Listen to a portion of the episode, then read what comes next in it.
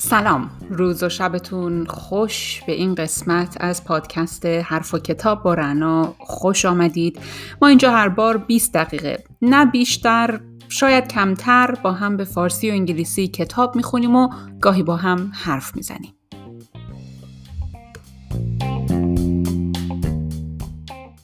فصل هشتم کاربرد مبارزه مدنی در وضعیت هایی که مردم احساس ناتوانی و ترس می کنند مهمه که اولین اقدامات برای مردم کم خطر باشه و به اونها احساس اعتماد به نفس بده. این نوع اقدامات مثل پوشیدن لباس های خاص هم می‌تونه مخالفتی عمومی رو به نمایش بگذاره و هم فرصتی برای مردم فراهم کنه تا به شکلی معنادار در اقدامات اعتراضی شرکت کنند. در موارد دیگه موضوعی غیر سیاسی و نسبتاً کوچیک و یا سطحی مثلا تامین یک منبع آب مطمئن برای یک روستا می‌تونه مرکز توجه اقدامات گروهی باشه. استراتژیست ها باید موضوعی رو انتخاب کنند که ارزش اون برای همه شناخته شده باشه و در نتیجه عدم پذیرشش مشکل باشه. موفقیت در این رشته مبارزات کوچیک علاوه بر اینکه مشکل کوچیکی رو حل می‌کنه باعث میشه که مردم نسبت به قدرتمند بودن خودشون متقاعد بشن هدف استراتژی ها در مبارزات طولانی نباید سرنگونی آنی و کامل دیکتاتوری باشه بلکه به جاش این استراتژی ها باید در پی کسب اهداف محدود و کوچک باشند همینطور همه مبارزات هم نیازی به مشارکت همه های جامعه نداره. استراتژیست ها باید با دقت به تفاوت های موجود در مراحل ابتدایی، میانی و پایانی یک مبارزه طولانی مدت فکر کنند و بین اونها تفاوت قائل بشند. مقاومت گزینشی در مرحله های اولیه مبارزه انجام اعتراضاتی مستقل از هم با اهداف خاص می‌تونه بسیار مفید باشه. چنین مبارزاتی باید یکی پس از دیگری اجرا بشه. گهگاه هم دو یا سه مورد از اونها ممکنه به صورت همزمان اجرا بشه. در برنامه ریزی استراتژی برای مقاومت گزینشی مهمه که موضوعات خاص و محدود یا مشکلاتی که به صورتی فراگیر ستمگری دیکتاتور رو نشون میدن مشخص بشن. این گونه موضوعات می‌تونه اهداف مناسبی برای هدایت بخشی از مبارزات باشه که از طریق اونها میشه به اهداف استراتژیک میان مدت کلی دست پیدا کرد. اهداف میان مدت باید توسط ظرفیت فعلی نیروهای دموکرات قابل دستیابی باشه. این باعث میشه که موفقیت های کوچک تضمین بشه و در نتیجه روحیه مردم بالا بره. همین موضوع باعث تغییر مؤثر و افزاینده روابط قدرت در مبارزه دراز مدت میشه. مقاومت های گزینشی باید در ابتدا بر روی مسائل خاص اجتماعی، اقتصادی یا سیاسی متمرکز بشن. اونها می‌تونن با هدف خارج کردن بخشی از جامعه و سیستم سیاسی از زیر کنترل دیکتاتور انتخاب بشند. همونطور که قبلا گفته شد بهتره که در صورت امکان مبارزات مربوط به یک مقاومت گزینشی به یک یا چند نقطه ضعف دیکتاتور حمله کنه. به این وسیله دموکرات ها قادر خواهند بود تا با ظرفیت قدرت موجودشون کاراترین ضربه رو وارد کنند. استراتژیست ها سریعا نیاز خواهند داشت تا لاقل استراتژی اولین رشته مبارزات رو برنامه ریزی کنند. اما اهداف محدود اون باید شامل چه چیزهایی باشه؟ این رشته مبارزه چطور می‌تونه به استراتژی جامع کمک کنه؟ مبارزه نمادین در شروع یک رشته مبارزه احتمالا میدان عمل اقدامات سیاسی محدوده. هدف این اقدامات باید سنجش و تاثیرگذاری بر حال و هوای مردم و آماده کردن اونها برای مبارزه از طریق عدم همکاری و مبارزه مدنی باشه. اولین اقدام احتمالا باید نوعی اعتراض یا اقدام نمادین محدود یا موقت باشه. اگر تعداد افرادی که علاقمند به مشارکت هستند کمه اولین قدم می‌تونه مثلا این باشه که در محلی که اهمیت نمادین داره گل گذاشته بشه از طرف دیگه اگه تعداد کسانی که می‌خوان مشارکت کنن بسیار زیاده اون وقت میشه مثلا پنج دقیقه کار رو به شکل کامل متوقف کرد یا هر گونه حرکتی نکرد یا چند دقیقه به شکل دست جمعی سکوت کرد. در وضعیت‌های دیگه اشخاص معدودی می‌تونن به اعتصاب غذا، شب زندهداری در محلی که اهمیت نمادین داره، تحریم کوتاه کلاس‌های درس یا تحسن در محلی مهم دست بزنند. تحت یک حکومت دیکتاتوری این اقدامات که جنبه تهاجمی تری دارن احتمالاً با سرکوب خشنی مواجه میشن. اقدامات نمادین خاص مثل اشغال فیزیکی محوطه روبروی قصر دیکتاتور یا اشغال پاسگاه های پلیس ممکنه خطرات زیادی داشته باشه و به همین دلیل برای شروع مبارزات توصیه نمیشه. اولین اقدامات اعتراضی نمادین گاهی توجه ملی و بین‌المللی وسیعی رو جلب می‌کنه مانند تظاهرات خیابانی برمه در سال 1988 یا تصرف و اعتصاب غذای دانشجویان در میدان تیانانمن پکن در 1989 با وجود ضربات عظیمی که این شکل اعتراضات به مشروعیت حکومت می‌زنه بعیده که این گونه اقدامات به تنهایی موجب سقوط دیکتاتور بشه در نتیجه اغلب این اقدامات کاملا نمادین باقی میمونه و تغییری در قدرت دیکتاتور ایجاد نمی‌کنه. معمولا در شروع مبارزه امکان جدا کردن کامل و سریع منابع قدرت دیکتاتورها وجود نداره. برای تحقق این موضوع همه مردم و مؤسساتی که تا دیروز کاملا مطیع بودند باید مطلقا رژیم رو نفی کنند و در یک آن با عدم همکاری وسیع و قدرتمند اون رو به مبارزه بطلبند.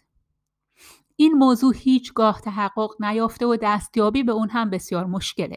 به همین دلیل در بیشتر موارد انتظار یک عدم همکاری و مبارزه طلبی سیاسی سریع استراتژی غیر واقع بینانه برای مبارزه با دیکتاتور است.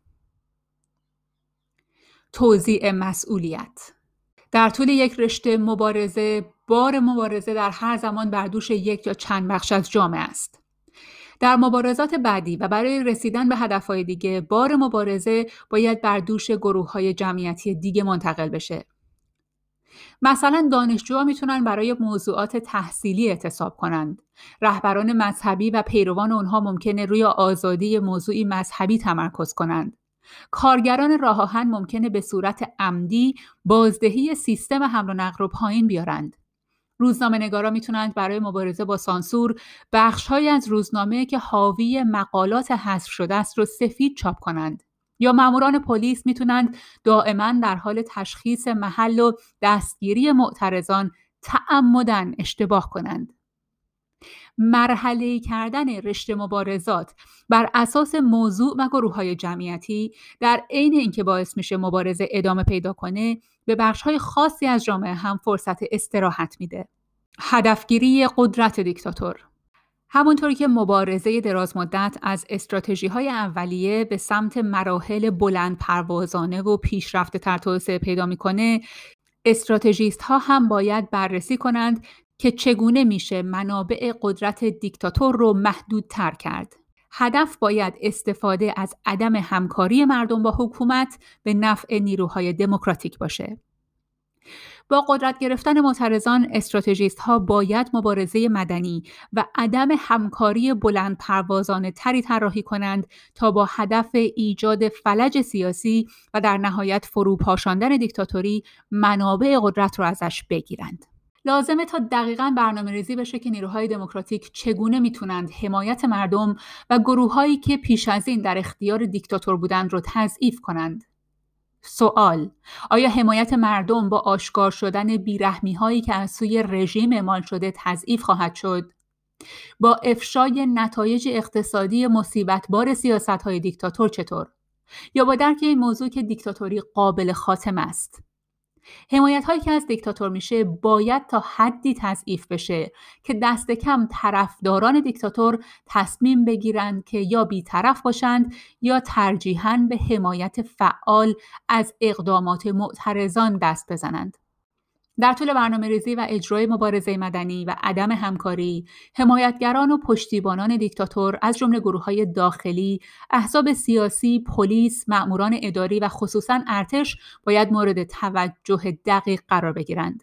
درجه وفاداری نیروهای نظامی چه سربازان و چه افسران نسبت به دیکتاتور باید با دقت تخمین زده بشه و مشخص بشه که نیروهای دموکراتیک توان تاثیرگذاری بر آنها رو دارند یا نه. شاید بسیاری از سربازان عادی به اجبار به سربازی رفتند و ناراضی باشند. شاید هم بسیاری از سربازان و افسران به دلایل شخصی، خانوادگی یا سیاسی نسبت به حکومت بیگانه شده باشند. کدام عوامل ممکنه سربازان و افسران رو در مقابل اقدامات دموکراتیک آسیب پذیر کنه؟ در مراحل نخستین مبارزه باید استراتژی خاصی برای ایجاد ارتباط با نیروهای نظامی و مأمورین دیکتاتور ایجاد بشه. نیروهای دموکراتیک باید با کلمات، نمادها و اقداماتشون به نیروهای نظامی اطلاع بدند که مبارزه آزادی خواهانه در نهایت به پیروزی قطعی و پایدار دست پیدا می‌کنه.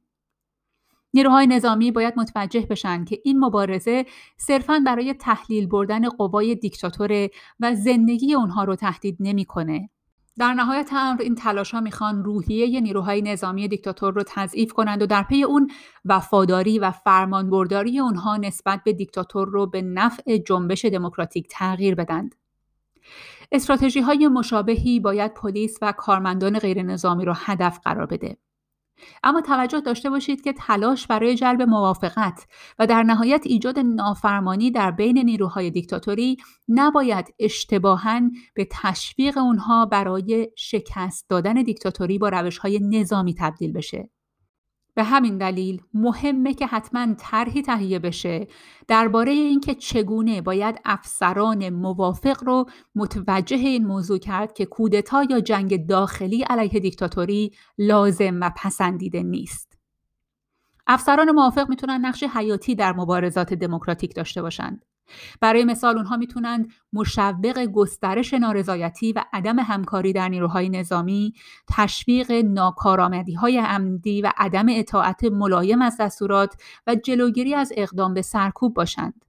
از جمله نشون دادن گذرگاه های امن، دادن اطلاعات به معترضان، رسوندن غذا یا تدارکات پزشکی به آنها. نیروهای نظامی یکی از مهمترین منابع قدرت دیکتاتورها هستند چرا که می‌تونند از انضباط نظامی واحدها و جنگ افزاراشون مستقیما برای حمله و تنبیه مردم نافرمان استفاده کنند. استراتژیست های مبارزه طلب باید به یاد داشته باشند که اگر پلیس، مأموران اداری و نیروهای نظامی کاملا پشتیبان دیکتاتور باقی بمونند و نسبت به دستوراتش مطیع باشند، شکست دادن دیکتاتوری بسیار مشکل یا حتی غیر ممکن خواهد بود. به همین دلیل استراتژیست های دموکرات باید به استراتژی هایی که هدفشون از میان بردن وفاداری نیروهای دیکتاتوره اولویت بالایی اختصاص بدند. معترضان باید به یاد داشته باشند که نارضایتی و نافرمانی در بین نیروهای نظامی و پلیس می‌تونه برای اعضای اون نیروها بسیار خطرناک باشه. نیروهای نظامی در برابر هر گونه نافرمانی باید انتظار جریمه های سنگین رو داشته باشند و اگر شورش بکنند ممکنه اعدام بشند. به همین دلیل معترضان نباید از سربازان و افسران تقاضای شورش های سریع داشته باشند. بلکه وقتی که ارتباط با نیروهای نظامی برقرار شد باید روشن کرد که انواع بسیار گوناگونی از نافرمانی پنهان وجود داره که میشه در مراحل ابتدایی از اونها استفاده کرد. مثلا پلیس و نیروهای مسلح می‌تونند دستورات مربوط به سرکوب رو با بیکفایتی عمدی انجام بدن. یا مثلا می‌تونند محل اختفای افراد مورد درخواست رو اشتباه تشخیص بدند. یه راه دیگه اینه که معترضان رو از سرکوب ها، دستگیری ها و اخراج ها مطلع کنند و در گزارش اطلاعات مهم به افسران موافقشون اشتباه کنند. افسران ناراضی هم به نوبه خود می‌تونند در زنجیره انتقال دستورات سرکوب اختلال ایجاد کنند. مثلا سربازان در جریان اعتراضات می‌تونند بالاتر از سر تظاهرات کنندگان رو هدف بگیرند تا اونها کشته نشند. به همین شیوه کارمندان غیر نظامی هم به سهم خودشون می‌تونن پرونده ها و برگه های دستور رو گم کنند یا با بازده کم کار کنند. تغییر در استراتژی یکی از کارهایی که استراتژیست ها همیشه باید بکنند اینه که دائم برآورد کنند که استراتژی جامع و برنامه های مرتبط با یک رشته عملیات خاص به چه نحو اجرا میشه. برای مثال ممکنه که مبارزه اونطور که انتظار می‌رفت جلو نره. در این حالت لازمه که در استراتژی تغییراتی ایجاد بشه.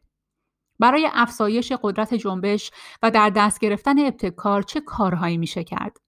در این وضعیت لازمه تا مشکل مشخص بشه استراتژی دوباره ارزیابی بشه احتمالا مسئولیت مبارزه به گروه دیگه ای از مردم محول بشه منابع قدرت دیگه ای وسیج بشه و دوره جدیدی از اقدامات شکل بگیره وقتی این هم به انجام رسید طرح جدید باید سریعا به کار بسته بشه.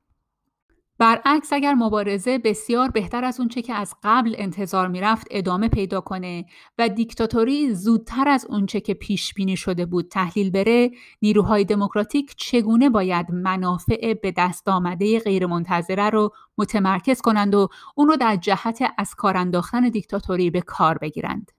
پاسخ این سوال رو در فصل بعد بر